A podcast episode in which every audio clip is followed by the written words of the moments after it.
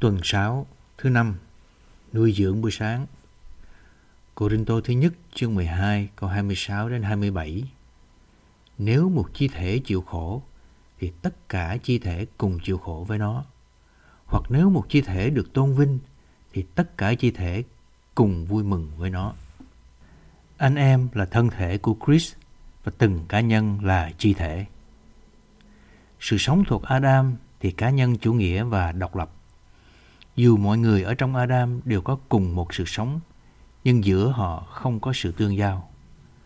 Tất cả chúng ta đều phạm tội, nhưng mỗi chúng ta đều nhận lấy con đường riêng. Trong Chris, mọi điều mang tính cá nhân chủ nghĩa đều bị loại trừ. Nếu muốn biết sự sống thân thể, chúng ta cần được giải cứu không chỉ khỏi đời sống tội lỗi và sự sống thiên nhiên, mà còn cần được giải cứu khỏi sự sống cá nhân chủ nghĩa của mình. Mọi yếu tố cá nhân phải ra đi, vì không điều gì cá nhân chủ nghĩa có thể đạt đến mục tiêu của Đức Chúa Trời. Phần đọc hôm nay là một cơ đốc nhân là điều mà một người làm cho chính mình, trong khi là một chi thể là điều gì đó vì thân thể. Trong Kinh Thánh có nhiều từ liệu đối nghĩa nhau như thuần khiết và ô uế, thánh biệt và tầm thường, chiến thắng và thất bại, linh và xác thịt, Chris và Satan, vương quốc và thế giới, vinh hiển và hổ thẹn. Như cha đối kháng thế giới, linh đối kháng xác thịt và chúa đối kháng ma quỷ, thì cũng vậy, thân thể đối kháng cá thể. Khi một người nhìn thấy thân thể Đấng Chris, người ấy thoát khỏi cá nhân chủ nghĩa. Người ấy sẽ không còn sống cho chính mình nữa, nhưng sống cho thân thể. Khi được giải phóng khỏi tính cách cá nhân chủ nghĩa, tôi tự động ở trong thân thể.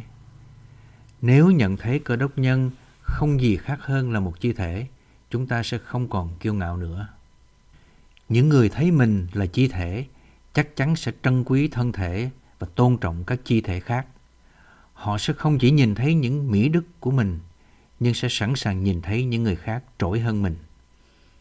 Mỗi chi thể đều có một chức năng, và mọi chức năng đều vì thân thể. Chức năng của một chi thể là chức năng của cả thân thể.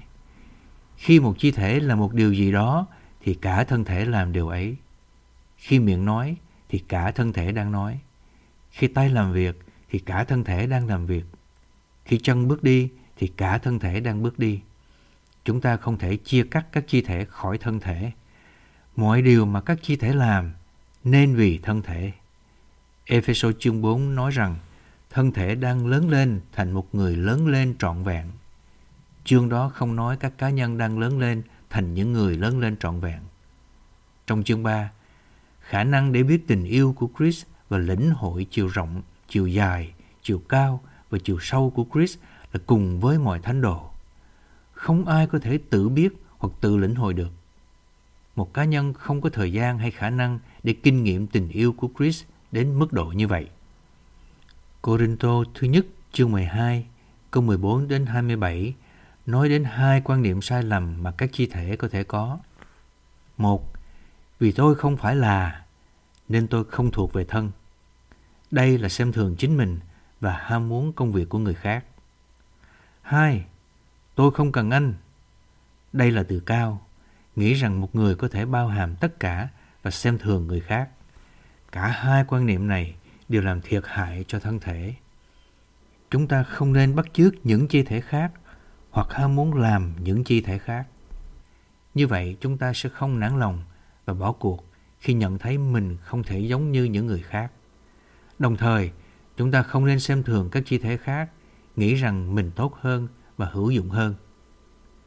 Trong nếp sống hội thánh, chúng ta nên học tập để có ý thức về thân thể. Khi bất hòa với các anh chị em có nghĩa là chúng ta chắc chắn đang bất hòa với Đức Chúa Trời. Ở đâu có khải thị thân thể, thì ở đó có ý thức thân thể. Và ở đâu có ý thức thân thể, thì tư tưởng và hành động cá nhân chủ nghĩa tự động bị loại trừ. Việc nhìn thấy Chris dẫn đến kết quả là được giải cứu khỏi tội. Nhìn thấy thân thể dẫn đến kết quả là được giải cứu khỏi tính cá nhân chủ nghĩa. Đây không phải là vấn đề thay đổi thái độ hay hành vi, mà là sự khải thị đang hành động. Không có cách nào khác, để chúng ta bước vào lĩnh vực của thân thể ngoại trừ việc nhìn thấy.